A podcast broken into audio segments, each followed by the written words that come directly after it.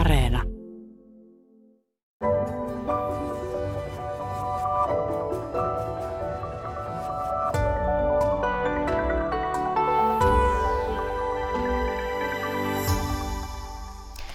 Aika liittyy avaruuteen. Se ilmenee esimerkiksi kuun kiertoliikkeessä maan ympäri.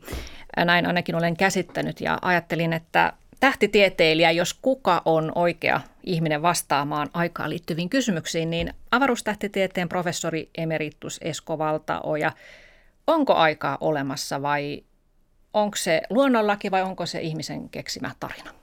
No ihan lyhyt vastaus on, että kenelläkään ei ole aavistustakaan, vaikka näitä selitysyrityksiä kyllä riittää. Ja musta tuntuu, että suomeksikin tulee joka vuosi ainakin yksi kirja, joka lupaa selittää sitten, että mitä aika on.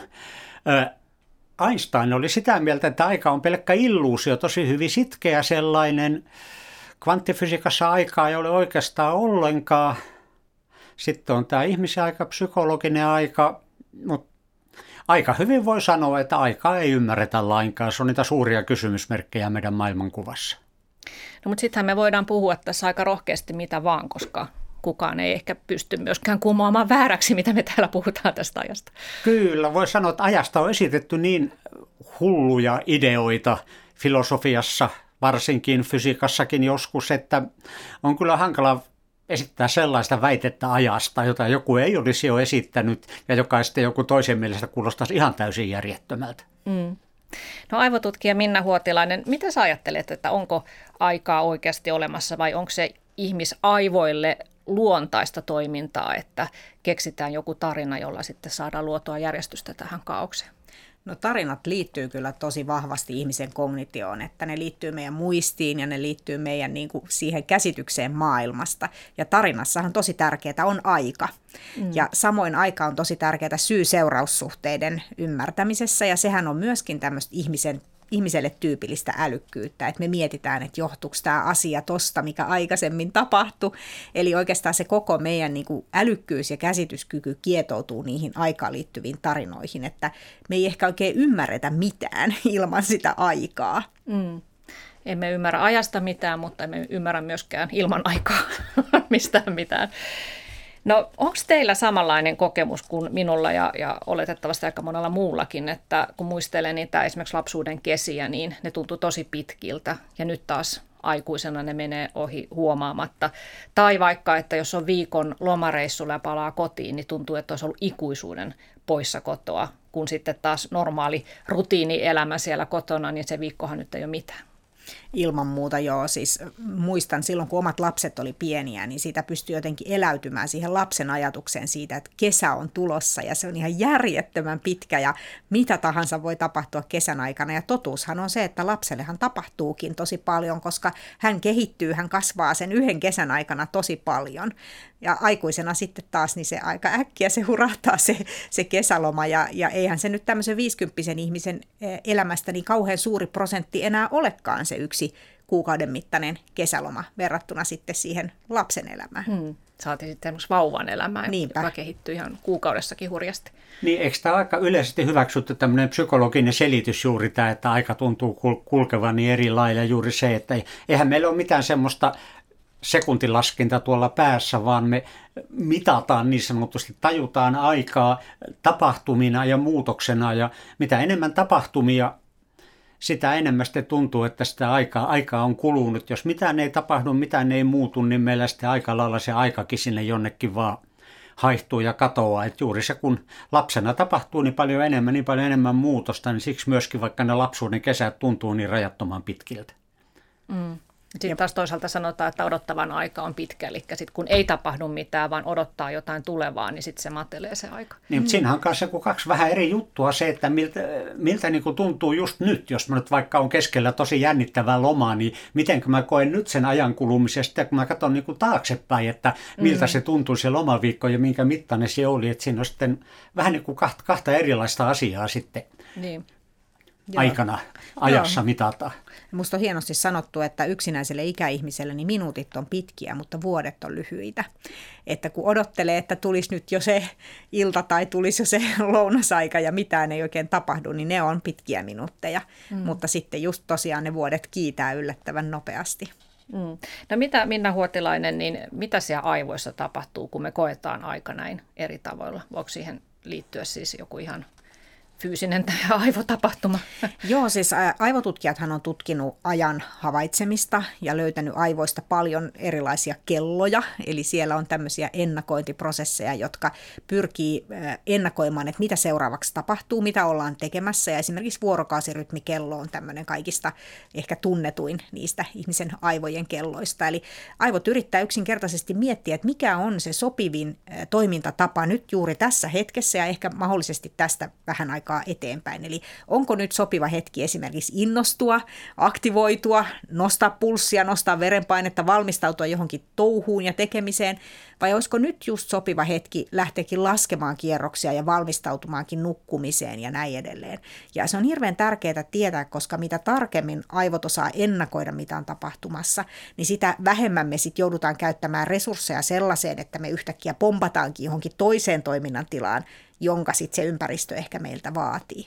Ja vuorokausihan nyt sitten periaatteessa, jos ajatellaan tuommoista metsästäjäkeräilijä-ihmisen elämää, niin vuorokausirytmihän aika paljon määrittää sen, että mitäs tässä nyt ollaan tekemässä. Et kun aurinko nousee, niin varmaan ruvetaan heräilemään ja päivällä ollaan aktiivisia ja illalla mm. sitten rauhallisempia ja yöllä sitten on parasta kerätä ne unitunnit. Eli, eli se on kyllä tosi tärkeä kello. Ja totta kai se toimii edelleen meilläkin, vaikka meillä on nämä viisarikellot ja digitaalikellot, niin edelleen meidän aivoissa pyörii se vuorokausirytmikello. Mm. Ja, ja se todella paljon niin kuin meidän biologisia prosesseja määrittää. Et esimerkiksi vaikka nyt kasvuhormoni, että mikä on hyvä hetki lähteä kasvattamaan lihaksia. Ei mm. se ole silloin päivällä, kun niitä lihaksia käytetään tietenkään, vaan silloin yöllä, kun on se rauha koota ja palauttaa meidän elimistöä. Eli, eli niiden kellojen pitää olla kyllä niin kuin toiminnassa ja, ja oikeassa, jotta, jotta me voidaan hyvin ja pystytään myös palautumaan. Hmm. No entä sitten aivojen kannalta tämä ilmiö, että me muistetaan ikään kuin lapsuuden kesät pidempänä kuin mitä ne nyt tuntuu, tai tämä loma, lomareissu? Joo, mä luulen, että se liittyy siihen tarinalliseen kognitioon, siihen, että me tavallaan kerrotaan semmoista tarinaa itsestämme ja omasta elämästämme. Ja muistitutkimuksessa erotellaan näitä tapahtumia, miten me muistetaan erilaisia tapahtumia. Että meillä voi olla sellaisia yksittäisiä tapahtumia, että tapahtui vaikka joku auto-onnettomuus tai, tai ihminen pääsi vaikka ylioppilaaksi, niin se on niin kuin joku semmoinen hetki, jossa tapahtuu joku tietty juttu. Ja ne jää semmoisiksi tärkeiksi markkereiksi sinne uran varrelle, elämänuran varrelle, että mitä, mulle, mitä asioita mulle on tapahtunut. Mutta sitten on myös semmoista syklistä muistia. Että jos mä joka tiistai tai käyn kuorossa, niin en mä muista sitä yksittäistä kuorokertaa enää vaikka kymmenen vuoden päästä. Mutta mulla on kuitenkin kymmenen vuoden päästä ihan suht koht järkevä kuva siitä, että minkälaisia ne kuorokerrat noin niin kuin yleisesti ottaen oli, että ne vähän niin kuin sulautuu yhteen. Ja mm. sitten on tietenkin nämä isot elämäntapahtumat, eli kun vaikka vaihdetaan työpaikkaa, niin siitä alkaa ikään kuin tämmöinen uusi kausi elämässä. Ja näitä kaikkea kolmea eri muistityyppiä, ne sitten punotaan niihin meidän tarinoihin.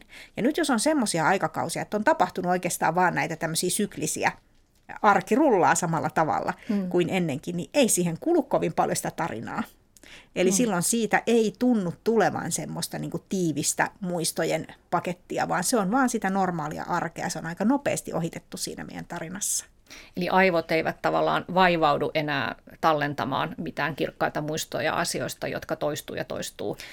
Joo, ja se ei oikeastaan kannatakaan, että meillä on kuitenkin rajallinen kapasiteetti niin kuin kehitellä näitä tarinoita ja muistella niitä tarinoita. Ja sitten on hirveän tärkeää myös pystyä yleistämään. Eli semmoiset asiat, jotka syklisesti toistuu, niin niistä lähdetään tekemään tätä tämmöistä mallinnusta ja ennakointia. Ja se on, se on yksi meidän älykkyyden ö, ominaisuuksista, että me pystytään yleistämään, että yleensä kuorossa tapahtuu tämmöisiä juttuja ja yleensä kun mä astun ovesta sisään, niin yleensä siinä on nämä tyypit, jotka tervehtii ja niin edelleen. Eli, eli mulla on jo semmoinen malli olemassa siitä, että mitä siellä tapahtuu. Ja se on tärkeämpi se malli kuin se yksittäinen kuorokerta muistaa. Mm. Tämä on aika lailla samanlainen kuin mitä tehdään tuolla tietokoneessa aina, kun näitä kuvia tallennetaan ja pakataan. Aina siellä kuvan perässä on J P G tai jotakin muuta vastaavaa. Ei siellä jokaista pikseliä sinne tallenneta, se olisi mahdotonta, kapasiteetti loppus heti. Mutta siinä on vaikka, jaha, tuossa on tämmöinen iso musta alue, niin siellä tota, vaan muutama pikseli oletetaan, että siellä välillä on sitä samaa mömmöä. Ja keskitytään sitten niihin jännittäviin kohtiin, missä on paljon yksityiskohtia, niin sillä tavalla saadaan iso kuva pakattua pieneen tilaan ja aivot tekee ilmeisesti ehkä aika lailla samanlaista, ettei sielläkään korvien välissä kovin rajaton se kapasiteetti loppujen lopuksi ole. Juuri näin. Mm. Eli siis tota, asioita, joita me tehdään ensimmäistä kertaa, niin niitähän on tietysti lapsena ja nuorena niin kuin enemmän kuin nyt, nyt keski-ikäisenä, ja aivot sitten tallentavat niistä ensimmäisistä kerroista niin enemmän muistikuvia, ja sen takia sit tuntuu, että se aika oli ikään kuin pidempi. Joo, siinä on myös tämmöinen informaatioteoreettinen näkökulma, että kuinka paljon uutta tietoa siinä tilanteessa mulle tulee. Että jos se on asia, jota mä oon tehnyt aikaisemmin monta kertaa, niin silloinhan siinä ei hirveästi tule sitä uutta tietoa, ja silloin siihen ei kannata sitä tallennuskapasiteettia käyttää. Mm. Sitten siinä on myös tämmöinen tarkkaavaisuusnäkökulma, eli tarkkaavaisuushan on ihmisen kognition tämmöinen perusominaisuus, että meidän täytyy aina pystyä suuntaamaan sitä tarkkaavaisuutta ja nimenomaan niihin tärkeisiin asioihin, ja silloin kun me ollaan hyvin niin kuin suuressa kiireessä suuntaamassa sitä tarkkaavaisuutta hirveän moneen asiaan, me ollaan kauhean tarkkaavaisia ja kauhean niin kuin hereillä siinä tilanteessa, niin silloin myös just tätä muistin tarinaa sitten syntyy ja sitä muistettavaa tietoa syntyy. Mm. Mutta sitten jos me ollaan sillain niin kuin vähän puoliksi automaattiohjauksella, että joo, mä tästä nyt fillaroin kotiin ja tehdään semmoisia asioita, mitä yleensäkin tehdään, niin silloin sitä ei synny sitä tarkkaavaisuuskuormaa siinä tilanteessa. Mm. Samalla tavallahan se on sitten, niin kuin psykologit ja poliisit tietää, että jos te tapahtuukin jotakin yllättävää ja me ollaan sille puoliautomaatilla menossa, niin me ollaan aivan toivottomia silminnäkijöitä. Meidän aivot keksii tarina, että mitä tässä nyt mukaan tapahtui, jolla ei välttämättä ole paljonkaan yhteistä sen kanssa, että mitä todella tapahtui. Mm. Joo, ja sitten kyllä uskoo myös siihen keksimäänsä tarinaan, että se on valitettavasti niin, että se sepitetty tarina on aivoille ihan yhtä todellinen kuin se oikea tarina. Että on jopa pystytty mittaamaan niiden muistijälkien sijaintia, ja ne on niin kuin samo, samoissa paikoissakin ne todelliset ja kehitetyt muistijäljet, että me ei kyllä oikeasti tiedetä, mitä meille on tapahtunut. Mm. No vielä tästä ajan tunnusta, niin mä muistan lukiossa mun psykologian opettaja totesi, että hän oli silloin keski-ikäinen, että jotenkin vähän alistuneella äänellä, että hän on huomannut, että mitä vanhemmaksi hän tulee, niin sitä vähemmän elämässä tapahtuu asioita, jotka eivät olisi jo aiemmin tapahtuneet. Ja mä muistan, että musta se kuulosti niin kuin käsittämättömän masentavalta tulevaisuuden kuvalta, ja mä jotenkin säälistä opettajat, voi että miten siellä on tylsää, mutta nyt mä kyllä huomaan ton ihan, ihan sama. Mut, mutta voisiko sitten ajatella niin, että tätä voisi myös ikään kuin ä, aivoja ei nyt huijata, vaan siis niin kuin virkistää sillä tavalla, että pyrkisi ihan päivittäin tekemään jotakin uutta. Joo, siis ilman muuta. Ja siitähän on itse asiassa näyttöäkin, että uuden harrastuksen aloittaminen muokkaa aivoja. Ja ne ä, muutokset, joita siellä aivoissa näkyy, esimerkiksi kun iäkäskin henkilö aloittaa vaikkapa musiikkiharrastuksen, niin siellä nähdään juuri vähän niin kuin vastakkaisia muutoksia kuin mitä ikääntyessä. Eli juuri niiltä alueilta, joilta sitä, sitä tota, hermosolumassaa vähenee ikääntymisen seurauksena, niin juuri niille alueille tuleekin lisää sitä kapasiteettia. Mm. Eli selvästi tämmöinen niin kuin heittäytyminen uuteen, ei nyt ehkä joku yksittäinen pieni muutaman sekunnin kestävä asia, mutta tämmöinen, jossa oikeasti laittaa itsensä likoon ja käyttää sitä tarkkaavaisuutta ja innostuu siitä asiasta ja oikeasti oppii myös uutta, niin näyttää olevan semmoinen vähän niin kuin nuoruuden lähde aivoille, että, että siellä tapahtuu muutoksia. Ja sehän on vähän oma valinta, että halutaanko me, että meidän elämä on semmoista, mm. että se toistaa niitä samoja latuja, vai niin haluttaisiko me kenties tutustua johonkin uuteen. Mm. Siinä on vain myös se, että tämä meidän aivottaa nyt vanha tietokone, joka vanhenee koko ajan, ja se päivittäminen on aina vaan työlämpää ja työlämpää sitten, mitä vanhemmaksi tulee. Että, kyllä mä, mulla taas yliopistossa mun mainio fysiikaopettajani Asko Auralasten muistutti meitä, että, että se on niin kuin ihan selkeä fakta, että sitten kun yli kolmekymppinen, oliko se yli nelikymppinen optimisti, että siellä ei enää keksi yhtään mitään uutta, että ei teillä ole monta vuotta enää aikaa tehdä mitään, että huh, huh, pitäkää kiirettä. Ja se kuulosti myöskin hyvin masentavalta, eikä sekään nyt ihan totta ollut. Niin. No ei se ainakaan taiteessa ole totta. Että, no hän ainakin puhuu niin kuin tieteestä niin ihan, että kaikki no. suuret keksinnöt tehdään nuorena, mikä ei, ei onneksi pidä paikkaansa. Niin. Aivan, ja myös sekin voisi olla aika ö, rasittava tämmöinen vaatimus, että koe koko ajan uutta ja hae nyt jotakin elämyksiä, jota aika tuntuisi sitten täydemmältä ja kuluisi hitaammin. Joo, ehkä, ehkä toisen ihmisen elämään ei pidä niin kuin mennä tällaisia neuvoja antamaan, että, että ehkä se on kiinni just siitä, mitä, mitä itse haluaa ja mitä itse hakee. Mm. Tätähän on ihan todennettu tällaisella kysely, kyselytutkimuksella sitä, että tämä on aika yleistä, että ihmiset ö, tuntevat ajan kuluvan eri, eri nopeudella eri elämänvaiheissa.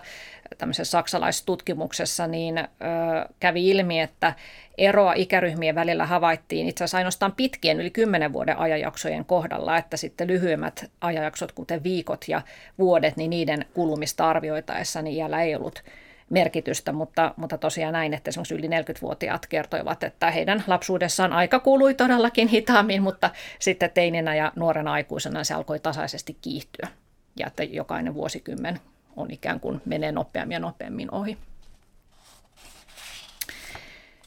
No entä sitten sellainen tilanne, että aika tuntuu pysähtyvän? Näitäkin ihmiset raportoi, että näkee kaiken hidastettuna esimerkiksi jossakin onnettomuustilanteessa. Et, ja ei ehkä myöskään pysty sanomaan, että menikö siinä sekunti vai, vai minuutti siinä tilanteessa. Joo, silloin meidän kognition toiminta tietysti muuttuu tosi äkillisesti. Eli se ennustehan pettää siinä, että jos mä istun autossa ja ajattelen, että tässä vaan kaikessa rauhassa ajellaan ja yhtäkkiä tuleekin se onnettomuus, niin silloinhan kaikki menee niin kuin eri tavalla kuin mitä oli ennakoitu. Ja silloin meidän elimistö osaa kyllä siihen niin kuin reagoida. Eli meidän kehossa tapahtuu muutoksia, pulssi nousee ja verenpaine nousee ja meille tulee niin kuin enemmän sitä fyysistä kapasiteettia siinä tilanteessa tehdä jotain, jos nyt jotain voi tehdä. Mutta tulee myös enemmän semmoista niin kuin kognition muutosta. Eli silloin pyritään tallentamaan kaikkea sitä yllättävää tietoa maksimaalisesti. Ja heti kun sitä on yritetty tallentaa, niin sen jälkeen sitä yritetään heti myöskin niin kuin käydä läpi uudelleen. Eli ikään kuin nähdään niitä asioita, joita siinä tilanteessa tapahtui uusintana. Ne pyörii uudestaan ja uudestaan mielessä, ja tämä on juuri sitä yksityiskohtien tallentamista, että millä tavalla ne saadaan sitten talteen. Että eihän yksittäinen tapaus ei jää mieleen, ellei sitä itse pyörittele mielessään sen jälkeen. Ja sen mielessä pyörittely voi olla myös tahdon vastaista, jos, jos se oli vaikka joku kielteinen asia. Se voi pyöriä ihmisen mielessä vaikka kuinka kauan. Mm. Ja se on myös mielenkiintoista näissä yllättävissä tilanteissa, että osa niistä asioista, yksityiskohdista, jotka jää mieleen, ne voi olla todella epärelevantteja. Että mm. niillä ei ehkä oikeasti ole sen tilanteen kannalta mitään merkitystä, että ihmiset kertoo tämmöisiä, että he muistaa täsmällisesti, kuinka sen onnettomuustilanteen jälkeen lumihiutaleet leijaili ja osui siihen konepeltiin. Mm, siis sen jälkeen, kun se kaikki hidas. oli jo tapahtunut ja mitään mm. ei ollut enää tehtävissä, niin, niin kuitenkin sekin vielä tallennettiin. Ja eihän se ole tärkeää, mutta eihän tämä vanha evoluution rakentama järjestelmä voi tietää, mikä on tärkeää. Kaikki tallennetaan, jotta sitten voitaisiin välttyä tällaiselta onnettomuudelta jatkossa. Tämä on semmoinen, mitä esimerkiksi elokuvissa, jos niitä alkaa katsomaan, niin hyvin usein käytetään juuri sitä, että tapahtuu joku, joku, joku murhataan, auto-onnettomuus tai muu, niin sitä kannattaa oikein seurata, kuinka usein sitten niin kuin sen kräsäyksen jälkeen tai muuta on juuri sitten näytetään le- ihan konkreettisesti leijuvia lumihiutaleita tai joku ruohonkorsi siinä on paikallaan tai muuta tämmöinen pieni, mm. vähän niin kuin pysähtynyt niin, aika. aika kyllä, kyllä. Joo. Ja niitä flashbackkejä myöskin siitä niin. tilanteesta, että sen näkee uudestaan ja uudestaan. Niin, mutta ihmistähän voi olla myös helppo sitten manipuloida, että aletaan kysyä, no eikö sä nähnyt, sähän näit siellä niin kuin ihmisen, jolla oli punainen takki. Ja sitten Kyllä. saattaa ihminen ruveta epäilemään, että no näinkö mä vai eikö mä nähnyt, Kyllä, koska ja, se on niin sekava se. Joo, ja nämä on siis todella mielenkiintoisia nämä valemuistotutkimukset, että niissä paljastuu tätä aivojen ennakointiprosessia, eli, eli ne tarinat on niin kuin todennäköisempiä kuin mitä se todellisuus oli. Että jos siellä mm-hmm. todellisuudessa tapahtuu joku yllättävä asia ja ihminen ei ehkä sitä sitten kuitenkaan oikeasti muista, niin hän sepittää siihen aukkokohtaan jonkun. Ei siis tietoisesti sepitä, vaan hänen aivonsa kehittää siihen aukkokohtaan semmoisen täytteen, mikä olisi todennäköisesti voinut olla näin. Mm, mm. Ja ei se välttämättä pidä ollenkaan paikkaansa, mutta siitä tulee se todellinen muisto. Ja kun näitä on tehty sitten ihan laboratoriotutkimuksissa, eli ihmisille on siis syötetty tällaisia valemuistoja, niin he ovat todella vihaisia siitä, kun heille kerrotaan, että se on valemuisto. Eli he eivät millään suostu uskomaan sitä, mm. että se ei olisi totta. He Joo. kokevat sen ihan täytenä totena. Ja myös oma elämän kerrallisia valemuistoja. Onko sulla, Esko Valtaoja, ollut koskaan tällaista kokemusta, että aika tuntui pysähtyvän? Ää, en oikein tiedä sillä lailla, että voisin kokeilla se oikein kunnolla pysähtyvä ja sillä lailla. Mutta tietenkin tämä näin tämä yleinen, yleinen, että joskus se tuntuu menevän nopeammin, joskus hitaammin. Ää, kyllähän se on esimerkiksi, jos harrastaa vaikka meditaatiota, niin siinä tulee hyvin erilainen ajantaju sitten tietyssä vaiheessa, Ö, mutta sanotaan nyt, olen kyllä ihan tyytyväinen siitä, että aika on koko ajan mennyt eteenpäin, kun on jämähtänyt paikalleen.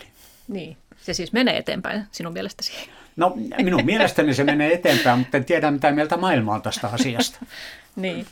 No dopamiinin äh, tuota, roolista siihen, että miten ihminen kokee sen ajan kuluvan, niin siitä on aika paljon puhuttu, mutta kuinka paljon sellaista oikeastaan on merkitystä, tämä aivojen välittäjäaine? Joo, se liittyy tämmöiseen niin kuin lyhyiden äh, ajanjaksojen arvioinnin tarkkuuteen, eli kuinka hyvin ihminen pystyy, jos häntä pyydetään arvioimaan vaikka viisi sekuntia tai kaksikymmentä sekuntia ja katsotaan, että kuinka hyvin hän siihen pystyy, niin silloin kun keinotekoisesti on lisätty lääkeaineella tätä dopamiinimäärää aivoissa, niin huomataan, että tämä tarkkuus paranee. Mutta se ei sitten päde tämmöisiin pidempiin aikajaksoihin, että et ihan semmoista selkeää selitystä tälle nyt vielä sit ei ole, että mistä se voisi johtua tämmöinen arvioinnin tarkkuuden mm. paraneminen. No jos juo kahvia, niin eikö se sit nopeuta ajan kulumisen tunnetta, koska se kiihdyttää keskushermostoa? No ainakin saa enemmän aikaa. Ei melkein mikä tahansa samalla tavalla väsymys tai erityinen viritystila tai kuusi tuoppia olutta. Taikka, kyllähän nämä kaikki vaikuttaa siihen meidän aika, että kuinka se hupsi, milkä se aika nyt humahti. Mm. Apua, nythän mä oon myöhästynyt. Joo, se kokemus muuttuu, koska se oma kognitio muuttuu siinä tilanteessa. Joo. Joo. Ja jos me ollaan niin kuin nämä kuuluisat luolakokeet ja muut, että ei ole mitään tämmöistä ulko, ulkoista, ei ole kelloa, ei ole vuor, vuorokauden aikojen vaihtelua ja muuta, ei ole säännöllisiä ruoka-aikoja, niin kyllähän mielestäni se kellokin alkaa siinä vajumaan ja vajumaan ihan, ihan pois. Että ei me, ei me olla sillä lailla ajan vankeja, että me mentäisiin koko ajan TikTok, TikTok mm. siinä samassa. Kyllä. Nämä vuorokausirytmithän siirtyy, siis joillakin ihmisillä saattaa siirtyä aikaisemmaksi ja aika monilla siirtyy sitten myöhäisemmäksi, jos ei ole mitään semmoista ulkoista vihjettä siitä, että mitä, mitä se kello on, että saa itse laittaa valot päälle ja näin. Joo, puhutaan ehkä vielä tuossa lopussa lisää tuosta vuorokausirytmistä, mutta, mutta se, että, että ihmisen tämmöinen niin kuin ajantaju, niin sehän ei ole mikään aisti kaiketikaan, vaan se opitaan, niin mitä siitä tiedetään, että kuinka varhaisessa vaiheessa lapsi tai ehkä jo vauva, niin oppii sen käsityksen siitä, että aika, paljonko aikaan kulunut. No siis sikiöllähän on jo vuorokausirytmi, eli kyllä, kyllä jonkinlaista ajantajua on, on niin kuin olemassa jo ennen syntymää.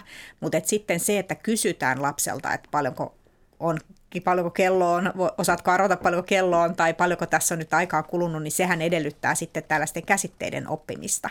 Eli lapsen pitää ensinnäkin oivaltaa, että miten, se, miten sitä kelloa nyt niin kuin käytellään ja, ja minkä mittaisia ne tunnit ja minuutit on. Eli, eli kyllä siinä pitää olla sitten jo aika paljon isommasta lapsesta kysymys. Että, että siitä on vaikea sanoa, että liittyykö se siihen ajan kokemukseen se kehitys vai liittyykö se ihan vaan siihen, että, että pitää oppia nämä meidän kehittämät käsitteet tästä kellosta, että kellohan ei ole ihan kauhean looginen, kun se on kaksi kertaa päivässä kymmenen ja niin. kaksi kertaa päivässä yksitoista ja kahdentoista jälkeen tuleekin yksi ja niin edelleen, että siinä on niin kuin opittavaa kyllä lapselle, että ekaluokkalaisellekin vielä kello voi olla aika vaikea. Niin, lapsihan elää hetkessä eikä vielä ehkä ymmärrä pieni lapsi sitä, että aika on rajallista tietyssä mie- mielessä, vaan, vaan tota, kokee sen, että aikaa on loputtomia, niin ehkä lapsi sitten elää enemmän todeksi sitä, mitä maailmankaikkeudessa tapahtuu ajan suhteen.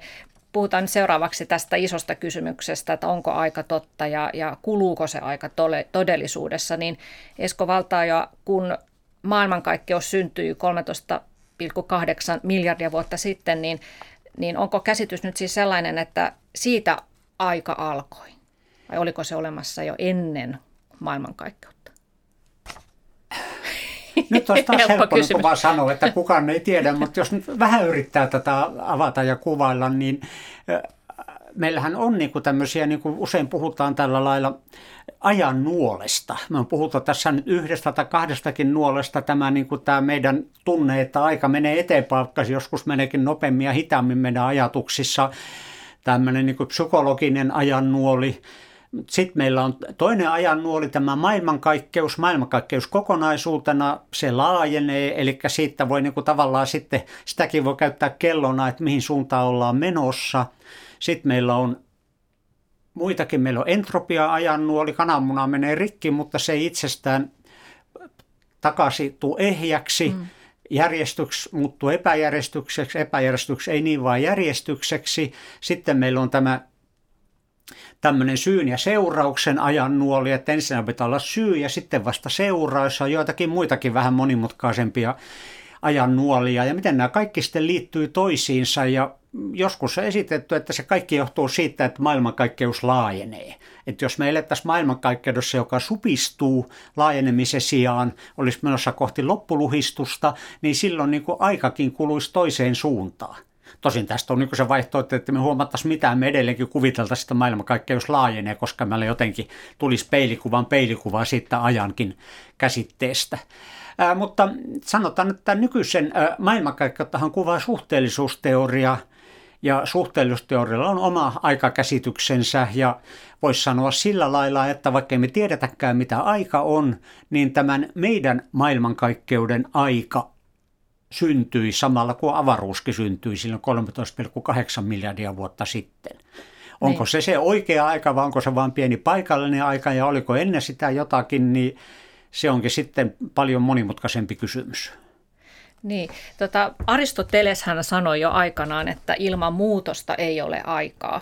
Niin voisiko tästä sitten päätellä juuri näin, että kun se maailmankaikkeus sai alkunsa siitä, että se alkoi laajeta, eli se ennen tätä laajenemisen alkamista oli paikoillaan muuttumaton tilanne, niin eihän silloin voinut olla aikaa. Ja myös Einstein kai puhuu tästä, että aika liittyy liikkeeseen ja... Kyllä, tää, mutta tämä itse asiassa ei pidä paikkaansa, koska tota, semmoinen hauska pieni asia kuin Desitterin avaruus. Eli me eletään tämmöisessä maailmankaikkeudessa, missä on, niin kuin, täällä on ainetta, energiaa ja niin edelleen, täällä aika kuluu ja niin päin pois. Mutta Einsteinin suhteellisuusteoria voi myöskin kuvata maailmankaikkeutta, niin kuin matemaatikko Willem Desitter hyvin pian Einsteinin teorian esittämisen jälkeen oivalsi. Jos otetaan tämmöinen täysin tyhjä maailmankaikkeus, jos ei ole yhtään mitään, niin se on itse asiassa kaikkein helpoin ratkaisu. Sitten voi panna suunnilleen kaiken vaan nollaksi ja ratkaista Einsteinin suhteellisuusteorian yhtälöt. Sieltä tulee ihan kelpo maailmankaikkeus, mutta siellä ei ole yhtään mitään, koska ei siellä ole ainetta, ei energiaa. Eli siellä ei myöskään tapahdu mitään. Mutta siitä huolimatta siellä on aika. Eli mm. aika ei olekaan... Anteeksi vaan Aristoteles, niin ilmeisesti ainakaan tällä lailla ajateltuna kiinni siitä, että jotakin pitäisi tapahtua. Koska ja. Myöskin tässä typätyhjässä Desitterin maailmankaikkeudessa siellä on, siellä on ne neljä ulottuvuutta, ihan ne samat kuin täälläkin, josta yksi on sitten tämä aika. Se, että miten siellä sitten, no ei siellä voi mennä katsomaan, mitä siellä tapahtuu, koska se on nimenomaan maailmankaikkeus, jossa ei ole mitään, mutta... Mm. Mitenkä semmoisen maailmankaikkeuden aika sitten olisi ymmärrettävissä, onkin ihan eri juttu.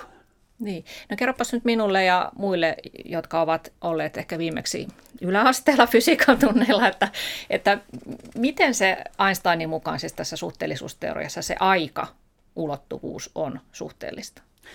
Mitä se Ä- tarkoittaa? No, Einsteinin suhteellisuusteoria on tavallaan niin kuin vaan laajennus tähän tavalliseen klassiseen fysiikkaan, joka oli vähän tätä meidän arkijärjen kuvausta, että aika menee eteenpäin, tasaista vauhtia. Mä pudotan tuosta jotakin lattialle. Me voidaan mitata se aika, joka kuluu siihen, että se tipahtaa siitä sitten tuo vesillä sitä mikä tahansa. Me voidaan mitata se aika, kun maa kiertää auringon ympäri ja niin päin pois. Ja sitten antaa niille yhtälöt, keksiä selitykset ja niin edelleen. Einsteinin suhteellisuusteoria lopulta sitten yhdisti tämän kaiken... Ö, ajan ja avaruuden, aika-avaruuden teoriaksi, että siinä niin kuin tämä todellisuus voi sanoa, että se on tavallaan niin kuin muovailuvahaa, jatkuvaa, jota voi niin kuin vääntää, pyöritellä, muokata, jossa aika sitten ihan todella voi kaareutua, kenties jopa tehdä silmukan, että meillä onkin aikakone, ja se on tiukasti naimisissa avaruuden kanssa, että jos avaruudelle tapahtuu jotain, niin ajallekin tapahtuu. Jos liikkuu siellä eri nopeudella siellä muovailuvahassa, niin aika kuluu eri lailla ja niin päin pois. Mutta siinä se olennainen on se, että se aika ja avaruus ovat todella yksi ainoa klöntti, tämä muovailuvaha aika-avaruus, joka on sitten muokattavissa, ei sellainen absoluuttinen, niin kuin ajateltiin ennen vanhaan klassisessa fysiikassa. Aika on jotain kaikesta muusta erillään ja piittaamattomasti menee tik, tik, tik, tik, ajan alusta ajan loppuun. Eli mm. tämä on se suhteellisuusteorian käsitys ja silloin sitten oikeastaan tulee juuri se, että aikaa ei ole olemassakaan, niin kuin mä tuossa alussa jo siterasin Einsteinia, koska ää, niin aika on... Että, eri aika eri avaruuden pisteissä. Siis että ei ole, ei ole menneisyyttä ei, ei, ei ole yhteistä aikaa kyllä sitten, juuri se suhteellisuus tulee, mutta myöskin se, että oikeastaan voi vedä ajatella, että se koko maailmankaikkeus on niin kuin tuommoinen, ajatellen jotakin tuommoista oivatoikan suurta tämmöistä lasi, lasiveistosta. Et siinä on se koko maailmankaikkeus, aika ja paikka alusta loppuun saakka, mutta se mitä me sitten, sitten koetaan on se, että me mennään sitten, sitten niin kuin viipaleen viipaleen eteenpäin.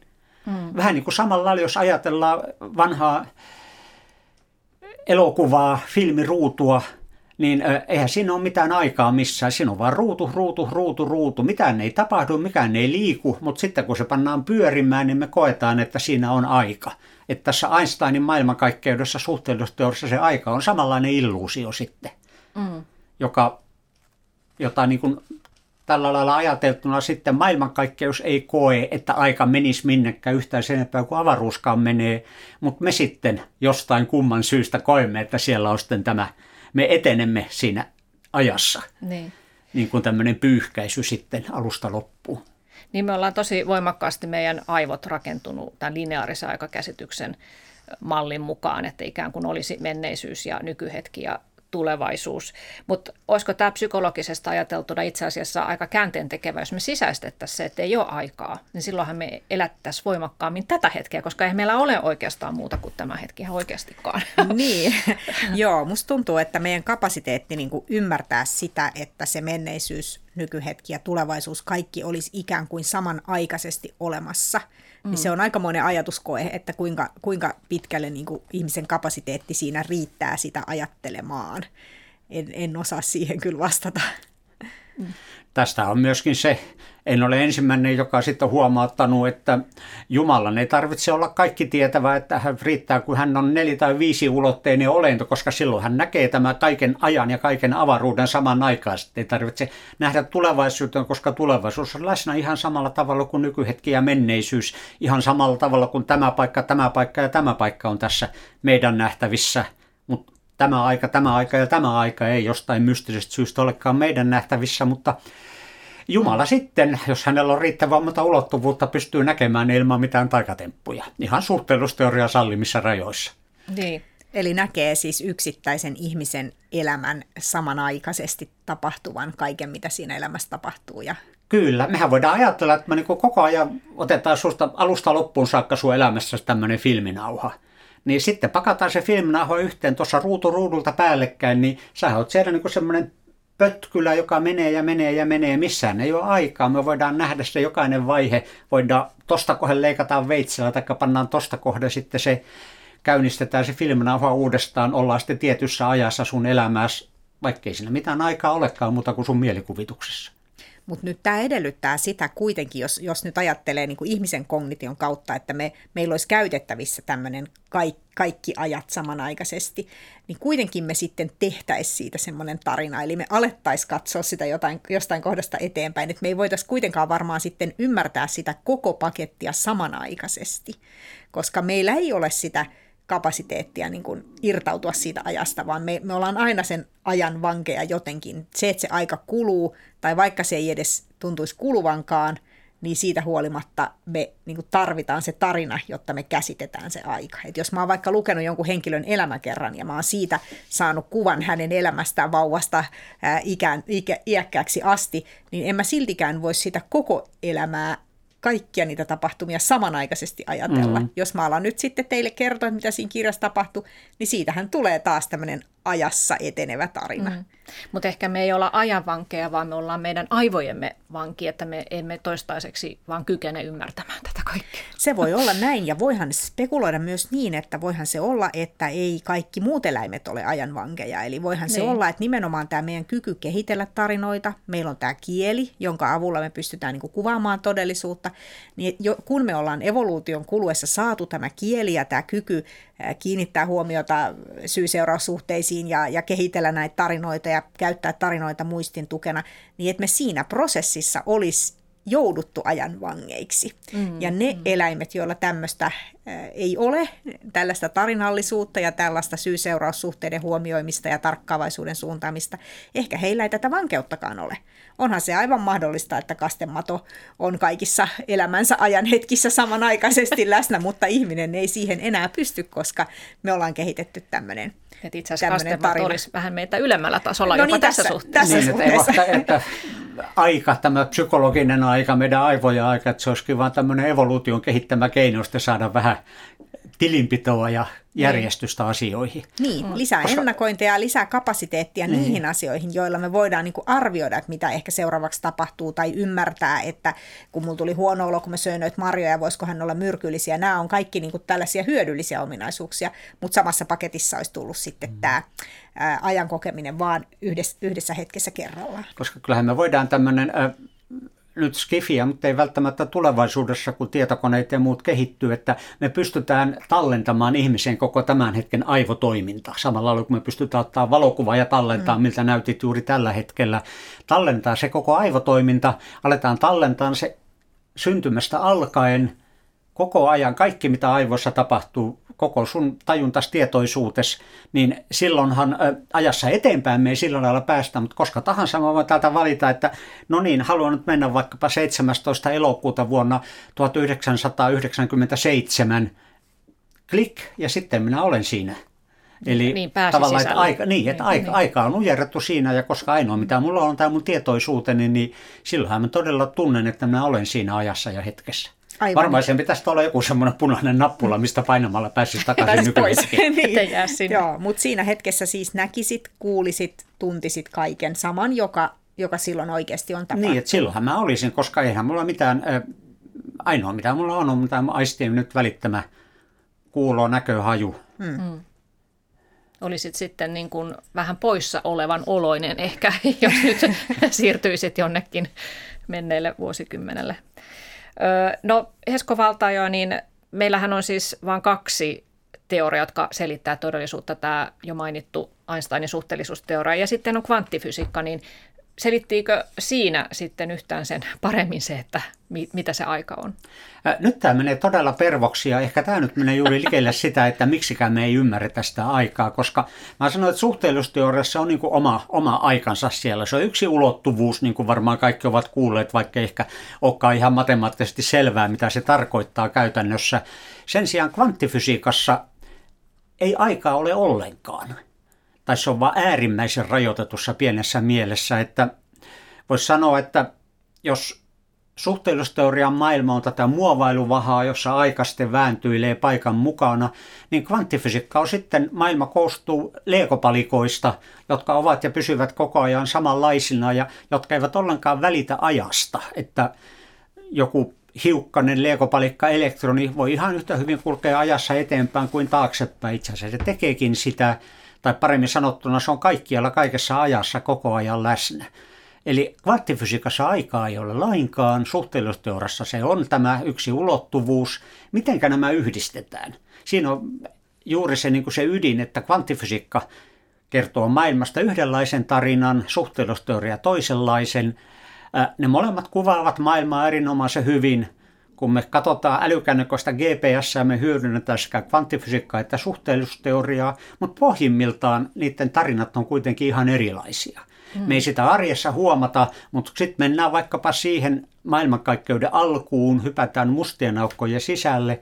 Kvanttifysiikka sanoo yhtä, suhteellisuusteoria toista, ei ainoastaan ajasta, vaan kaikesta muustakin. Ja meillä on hakusessa ollut viimeiset sata vuotta Einsteinista lähtien se kuuluisa kaiken teoria, jossa varmaan sitten yhtenä osana täytyisi olla se, että se selittäisi juuri sen ajan.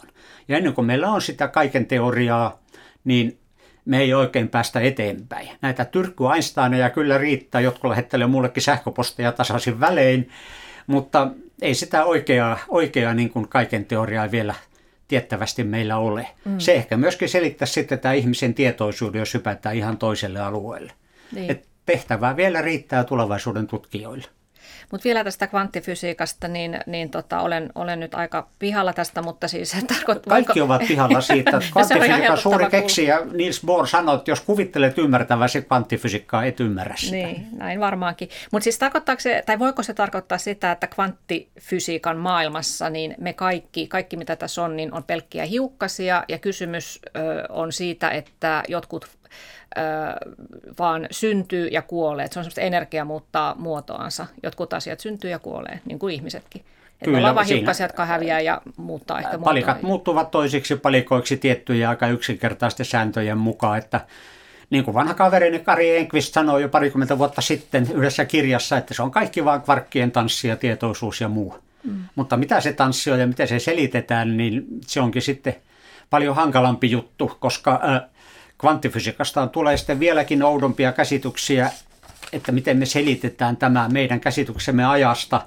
Yksi niin sanottu monimaailma, että aina kun siinä joku palikka muuttuu toiseksi palikaksi, niin maailma silpoutuukin kahdeksi eri maailmaksi, jotka jatkavat sitten täysin erillisinä autuana toisistaan tietämättöminä eteenpäin. Tämä mm. kvanttifysiikan monimaailmaselitys on yksi mahdollinen selitys sille, kvanttifysiikan kummallisuuksille, kuinka joku hiukkanen voi olla monessa eri paikassa yhtä aikaa. Siitä seuraa se aika oudolta tuntuva juttu, että meistäkin me koko ajan tässä me silpoudutaan tavallaan uusiin maailmoihin, erilaisiin todellisuuksiin. Koko ajan meistä tulee ääretön määrä uusia ja uusia kopioita, tai ehkä oikeastaan kopioita, vaan uusia ja uusia meitä, sinua ja minua. Hmm. Ymmärsitkö Minna Huotilainen tästä jotakin? Jäi hämmentämään tämä, että millä tavalla se sitten vaikuttaisi tavallaan, kuinka erilaisia näistä, näistä meistä sitten tulisi siinä prosessissa. Että jos toisessa, toisessa avaruudessa me oltaisiin jonkun tietyn tapahtuman niin kuin silminnäkijöitä vaikka ja toisessa ei, niinkö? Kyllä, tästä on se yksinkertaisin versio kuuluisa Schrödingerin kissa, että pistetään kissa suljettuun laatikkoon, ettei mitenkään voida nähdä eikä havaita, mitä sille kissalle kuuluu. Ja pannaan sinne yksi radioaktiivinen atomi, joka joko hajoaa tai ei hajoa, sitäkään ei voida tietää. Ja jos se hajoaa, kissa kuolee. Jos se ei hajoa, kissa ei kuole. Ja kvanttifysiikka nyt sitten sanoo, että kunnes joku avaa sen laatikon ja katsoo sinne, mitä Mirrille kuuluu, niin se kissa on yhtä aikaa sekä elossa että kuollut. Mm. Tämä on ihan mahdotonta. Tämä on murehdutti Schrödingeriä, on murehduttanut kaikkia muitakin. Yksi selitys tälle on tämä monimaailmateoria, että se kissa ikään kuin jakautuu kahdeksi kissaksi. Todellisuus jakautuu kahdeksi todellisuudeksi, josta toisessa kissa on ehdottoman sataprosenttisen kuollut ja toisessa taas atomi ei ole hajonnut ja kissa on ehdottoman sataprosenttisen elävä.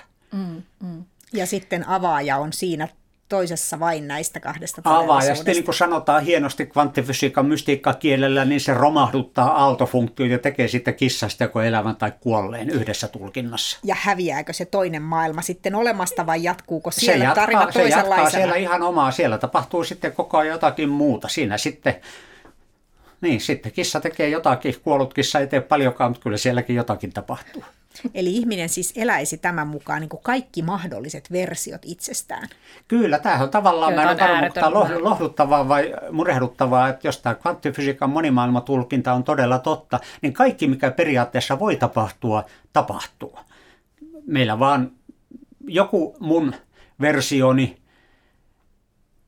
elää aivan täysin erilaisen elämän, on näissä äärettömän monissa rinnakkaisissa maailmankaikkeissa on todella monta minua, jolla menee paljon huonommin kuin minulla menee, mikä on lohduttava ajatus. Toisaalta se on äärettömän monta versioita, joilla menee myöskin paljon paremmin kuin minulla menee. Mm. Oispas, oispas kiva tavata näitä versioita joskus. niin, niin, hyvä. No, tässä, täs... tässä tapahtuu nyt vain tämä versio, että tämä keskustelu tässä etenee. Kumpikaan teistä ei lähde tämä esimerkiksi ovesta. Sarjakuvissa, elokuvissa ja muissa on juuri tällä, että tulee sieltä sitten rinnakkaisia maailmankaikkeita. Se on vähän tämmöinen... jo melkein hengiltä hakattu. Niin. Mutta mitäs tähtitieteilijä Esko Valtaoja, jos nyt tulisi se uusi Einstein, joka pystyisi ratkaisemaan tämän ajan mysteerin, niin mitä kaikkea muuta sen mukana selviäisi? No, voisi olla, että selviäisi luultavasti ainakin se, että mitä tapahtui, kun maailmankaikkeus, niin kuin herra Hawking ihmetteli, vaivautuu olemaan olemassa. Selviäisi se, mitä mustat aukot todella on, mitä tapahtuu, jos mä hyppään mustan aukon sisälle, mä epäilen, että selviäisi myöskin tämä, näitä pikkukysymyksiä paljon hankalampi kysymys, ainakin mun veikkaukseni mukaan, että mitä on tietoisuus, tämä kummallinen tunne, että me ollaan tässä ihan oikeasti olemassa, eikä vaan katsota filmiä tai olla virtuaalitodellisuudessa. Tämmöiset mm. suurimmat, hankalimmat kysymykset, mitä voisi sanoa, että meillä tieteellä, meidän ja maailman suhteen ymmärtämisellä tällä hetkellä on. Selviäisikö myös se, että onko kaikki, mitä meille ihmiselle tapahtuu yksilöinä, niin onko se ennalta määrättyä vai onko kaikki vain sattumaa?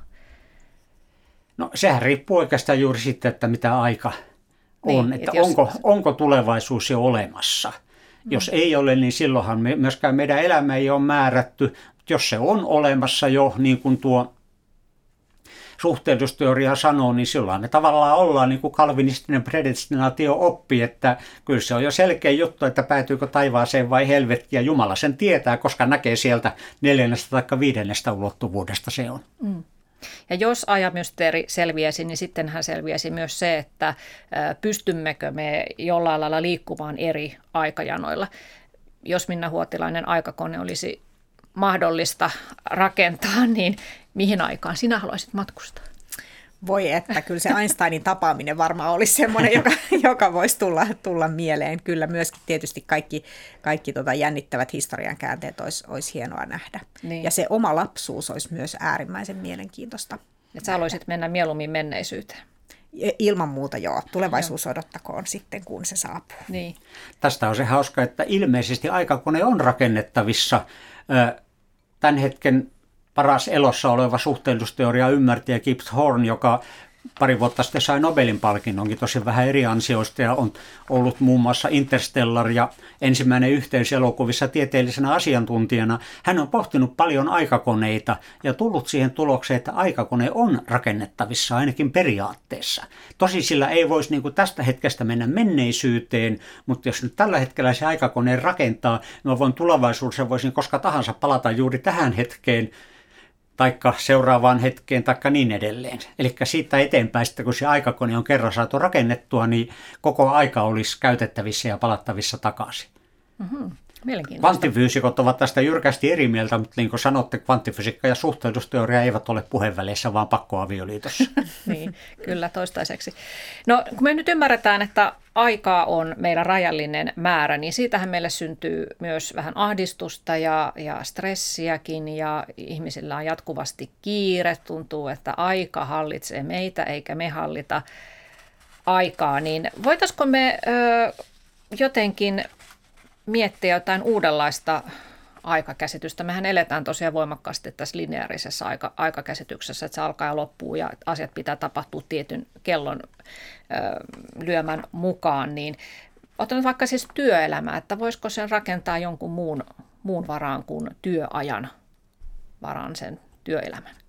Työaikahan on tosi hassu mittari ylipäätänsä työlle, että me mitataan mm. sitä aikaa, jonka ihminen viettää työpaikalla tai jonka hän käyttää sen työn tekemiseen, että tämähän on oikeastaan vähän tämmöinen uusikin keksintö, että vasta, vasta tuossa teollistumisen aikaan keksittiin semmoinen, että työntekijä myy aikaansa mm. työnantajalle, että tota, ehkä toivoisin itse, että me jotenkin päästäisiin siitä eroon ja samalla toivoisin tietysti, että päästäisiin eroon siitä, siitä semmoisesta pakottavasta tarpeesta saada, saada kaikki asiat valmiiksi ennen kesälomaa tai ennen vuodenvaihdetta tai niin edelleen, että nythän tämä koko meidän järjestelmä toimii tämän ajan varassa, että meillä on nämä kvartaalit ja ne puskee päälle ja deadlineit tulee ja niin edelleen, että, että kyllä mun mielestä olisi asiallista miettiä keinoja niin kuin tästä, tästä oravan pyörästä ulos hyppäämiseksi. Et yhden esimerkin voisin kertoa, että mä oon itse tutkijana tottunut rahoitushakemuksia tekemään aina tiettyyn määräaikaan mennessä ja se rytmittää vuotta, kun tehdään aina se akatemian hankehakemus siihen tiettyyn päivään mennessä ja niin edelleen. Nyt meillä onkin täällä Suomessa muutamia säätiöitä, joilla ei olekaan lainkaan deadlinea. Se tarkoittaa sitä, että sä voit jättää hakemuksen, koska sä haluat. On todella eri tuntuista tehdä sellaista hakemusta, jossa ei ole tätä määräpäivää mm. olemassa, vaan mä voin itse määrittää, että koska mä jätän sen hakemuksen sinne sisään. Tämän tyyppisiä käytäntöjä ehkä pitäisi vähän enemmänkin miettiä meidän työelämässä. Ja myöskin mm. ä, oppi, niin kuin koulutuksessa pitäisi miettiä samaa, että, että me ollaan hirveän sidottuja siihen, että lapsi siirtyy ykkösluokalta kakkosluokalle ja niin edelleen. Tätä myös olisi hyvä purkaa tämmöisillä erilaisilla vähän liukuvammilla tavoilla mm. opiskella. Näin me ja me hyvä. ollaan hyvin, hyvin sidottuja siihen, että koko ajan pitää olla tekemässä somepäivitystä. Jos ei ole päivässä tehnyt kaksikymmentäseitsemän somepäivitystä, niin sitten ei oikeastaan ole tehnyt mitään. Et me ollaan, ei ole olemassa me, ilman me tehdään itsestämme yhä enemmän ja enemmän ajan vankeja sillä pienilläkin tavoilla, ettei huomatakaan. Että hmm. Se semmoinen elämän katsominen vähän, vähän laajemmin tuolta lintuperspektiivistä, että näyttääkö tämä nyt paketti alusta siihen vielä tuntemattoman loppuun saakka, että onko tämä nyt kivan näköinen paketti, kun sitä katsoo, vai onko mä nyt liikaa juuri tähän tämän päivän tik-tak, tik-tak, tik-takkiin sitoutunut. Mm. No mites sulla, Esko Valtaoja, jos olet nyt eläkkeellä, niin minkälainen ajan taju ja ajan kuluminen sulla on? No olen Tällä... juuri tästä, mitä Minna sanoi, että ei tarvitse enää sitä vuosittain te- tehdä niitä hakemuksia ja ei ole sillä lailla aika rytmittynyt, että on paljon enemmän itse vapautta. Kyllä se ö, helpottaa. Tämähän on, onnellisuustutkijathan tietää, että ihminen on onnettomi siinä jossakin neljä viisikymmentä välillä. Lapsi on onnellinen ja sitten se onnellisuus tippuu koko ajan. Montun pohja on siinä keski-iässä ja sitten se onnellisuus alkaa kasvamaan koko ajan eteenpäin ja eteenpäin. Ja kyllä mä luulen, että siitä ainakin osa on juuri se, että on yhä enemmän ja enemmän oman aikansa sitten herra tai rouva. Mm. Oli tuossa jossain vaiheessa keskustelua, tuli mainituksena vuorokausirytmit, niin sehän on myös yksi ongelma, että meidän sisällä on ö, tämmöinen sisäinen kello, joka välttämättä ei käy samaa tahtia kuin tämä ulkoinen kello. Joo, osa ihmisistä on aamuihmisiä ja osa on iltaihmisiä ja, ja näin edelleen. Ja se olisi kyllä mahtavaa, että me voitaisiin vähän tätä meidän yhteiskuntaa rakentaa niin, että tämä tulisi huomioon otetuksi myöskin mm. tämä. Ja sitten just tämä kokonaisvaltaisempi tapa, tapa katsoa maailmaa. Mutta kyllä mä silti, Esko, lupaan, että mä teen tässä somepäivityksen. Mm. Ja ilmeisesti tuota, neurotieteessähän on tuotu esille se, että, että meillä on itse asiassa monta tämmöistä sisäistä kelloa. Muutenhan ne selittyy se, että me pystytään samaan aikaan tekemään monta asiaa, että ollaan vaikka palaverissa ja sitten samaan aikaan kirjoittaa mailia ja sopii muita tapaamisia ja muistaa monta asiaa yhden päivän aikana. Joo, se on kognition siirtelemistä ja tarkkaavaisuuden siirtelemistä asiasta toiseen, mutta kyllä nämä vuorokausirytmikellotkin voi olla eri tahdissa. Eli niitä tahdittaa valo, niitä tahdittaa ruokarytmiä, liikkumisrytmiä ja niin edelleen. Ja jos me näissä ollaan epäloogisia, niin silloin se voi mennä epätahtiin ja mm. se näkyy sitten kyllä huonona unen laatuna. Mm. No jos nyt tuntuu siltä, että aika kuluu liian nopeasti, se valuu, valuu kuin hiekka ja vuodet vierivät hallitsemattomasti ja on tunne, että ei ole käyttänyt sitä aikansa oikein, pitäisi enemmän jotenkin saada, ei nyt kelloja pysäytettyä, mutta jotenkin sitä ajan tuntua hidastumaan, niin minkälaisia neuvoja antaisitte?